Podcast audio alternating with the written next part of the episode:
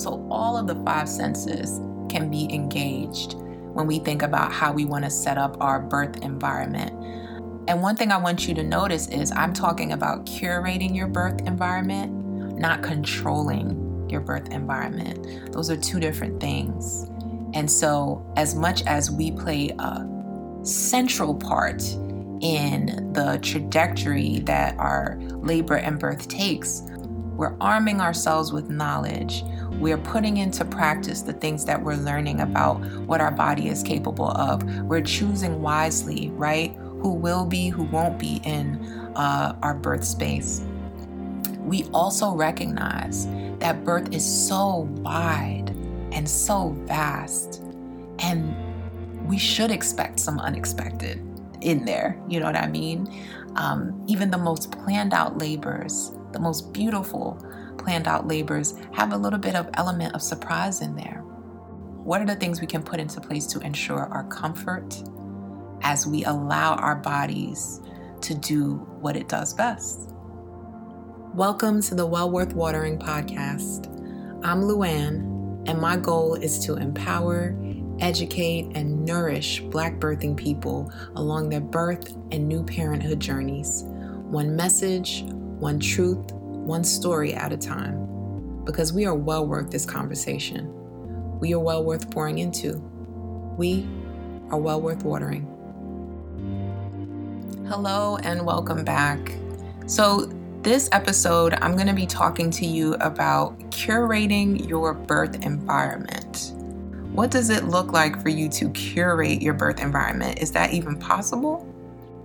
So, what that means is considering the ways that you would like your laboring environment and ideally your birth environment to be set up in a way that prioritizes your comfort and your feeling of safety and love.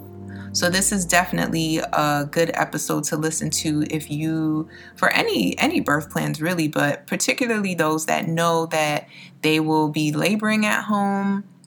They they have the freedom to labor at home um, for as long as possible, and definitely for those of you that are planning home births because it offers a little bit more um, control and nuance over you know the things that you want in your space. Now, this doesn't mean that this is a throwaway episode for those of you that aren't necessarily planning a home birth or um, planning on laboring home for as long as possible. All of these things that I'm touching on will apply to any situation. So let's take a step back and think about all of the things that support the rhythm that happens during labor.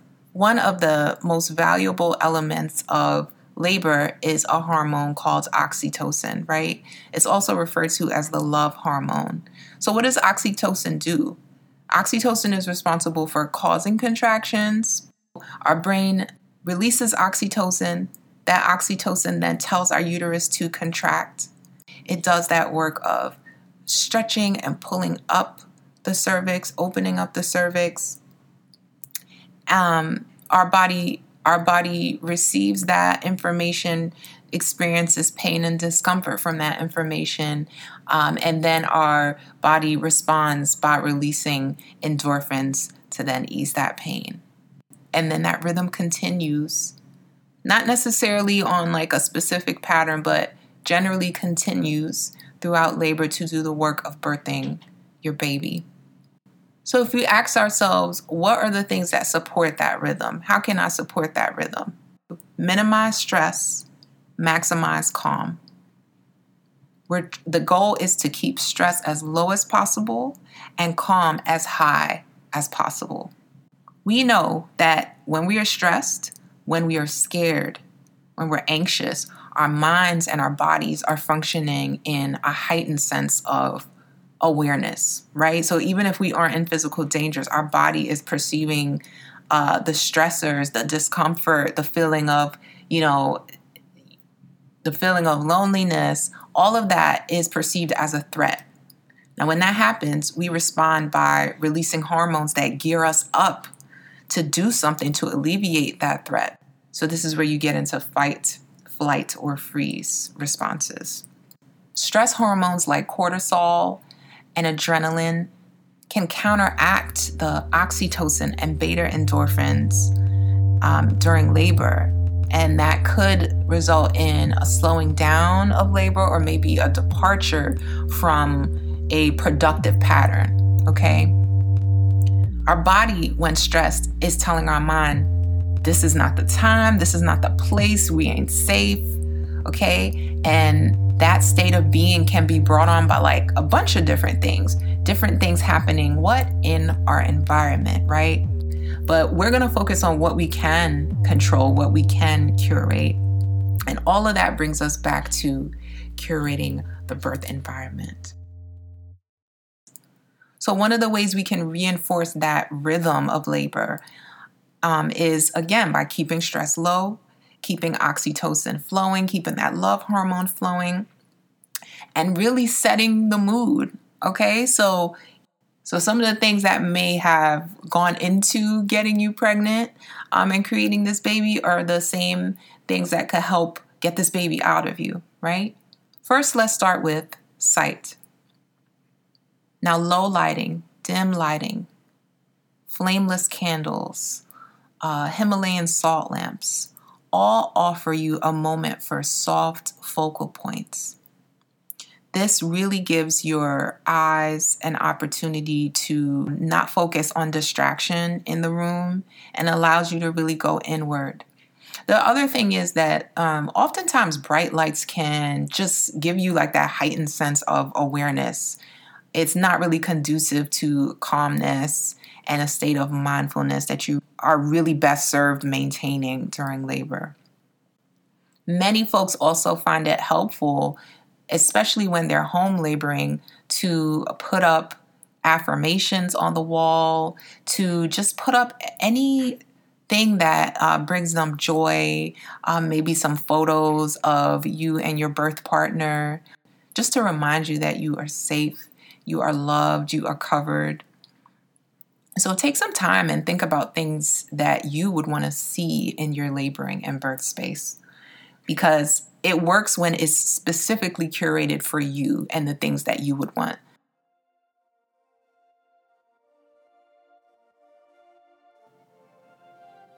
Sounds. Most people think right away about music the soundtrack of labor, which can be a really fun activity to take some time and just create a playlist of music that is meaningful to you. Sound can also refer to what are what what level of noise, you know, am I uh, comfortable with?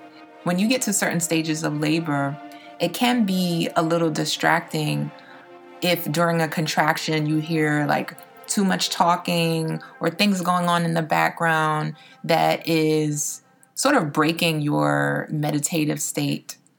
So, although music can be a really supportive tool during labor, also think about the sounds aspect. Um, and because that is something that can be considered part of your birth plan, to let your doula or provider, if they'll be coming to your home, again, this is the same for birthing in the hospital. You can let your uh, labor and delivery nurse and your doctor know, you know, in general, if we could just try to keep a low tone, you know, if you can refrain from trying to ask me too many conversations when I'm obviously in the middle or at the peak of a contraction, that would be great. All of these elements offer opportunity for you to assert your desire and what is going to serve you best. Smells now, I think about this one and I go right to essential oils. I think about incense. Uh, and many people uh, may not consider this a uh, smell or a positive smell, but the smell of your partner, the smell of your support person. One of the things that anchored me so deeply during my second birth was the smell of my husband and just leaning into um, almost the like the pheromones of it all. You know smelling him reminded me that i was i was safe and you know and i was strong. I could do this you know because we were in this together. I wasn't alone. And so you know don't count out the the smell of your partner when you think about what kind of essential oils um, or incense you would want in your space. A lot of people's favorite essential oil scents are lavender, uh, notes, things with a citrus smell like orange or lemon. A lot of folks prefer the more sagey, pepperminty type scent. So that's something you can try right now. Now, conversely, a lot of people are not into, you know, strong scents. And so maybe part of your plan will be I don't want incense, you know what I mean? Or I don't want scented candles. Um, I, I would prefer to not have that. So again, curate this for you in a way that, you know, works for you. Taste. I could talk to you all day about the importance of nourishing snacks and hydration during labor. The laboring body needs fuel.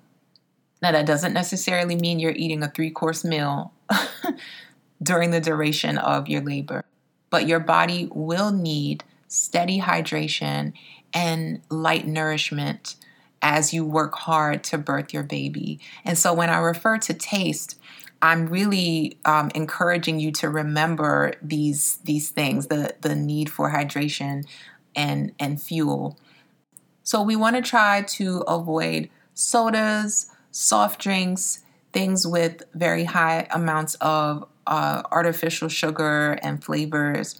You know, consider instead coconut water. There's lots of like different flavor mixes of coconut water. You can bring in, if you're going into the hospital, a blend that you made ahead of uh, some nettle tea, maybe mix some red raspberry leaf tea in there, maybe sweeten it with a little bit of honey or fresh squeezed lemon.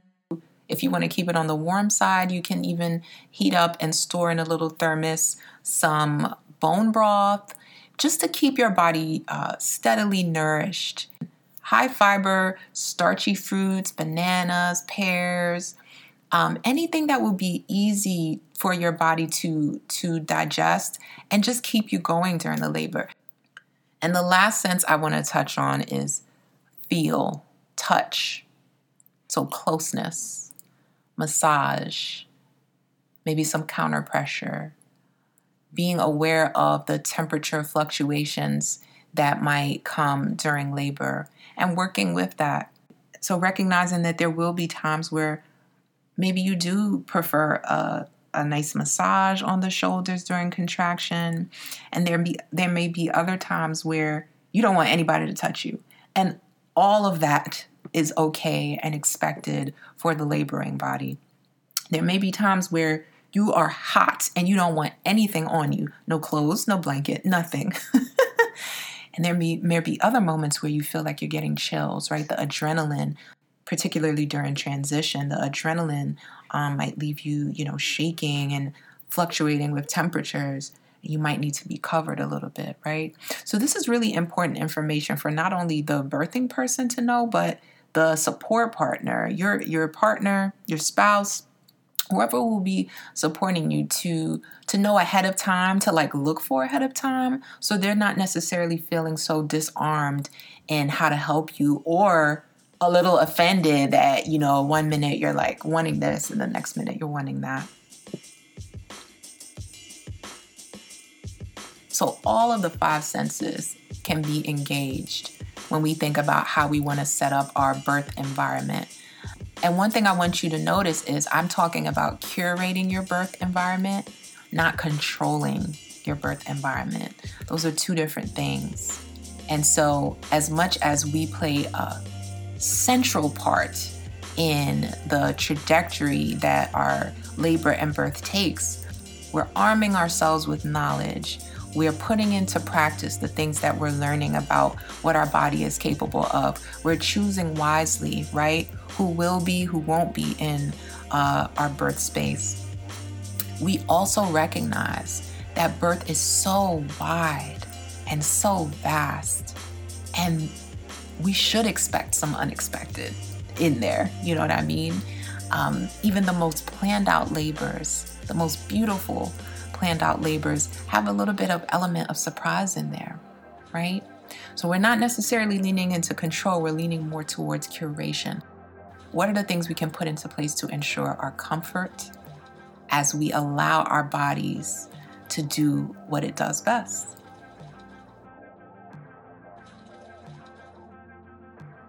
Thank you so much again for tuning in.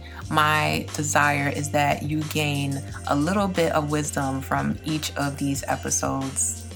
If you are expecting a baby soon and you are in your last trimester, I host a childbirth education class. It is a series called Overflow and it prepares you for the journey of childbirth, starting from labor all the way through postpartum recovery so you can get more information about my classes, wellworthwatering.com forward slash services. So, as always, if you have any questions or comments, feel free to hit me up on IG. You can find me at wellworthwatering on Instagram as well as Facebook. And of course, always remember that you are well worth pouring into and you are well worth watering. I'll talk to you soon.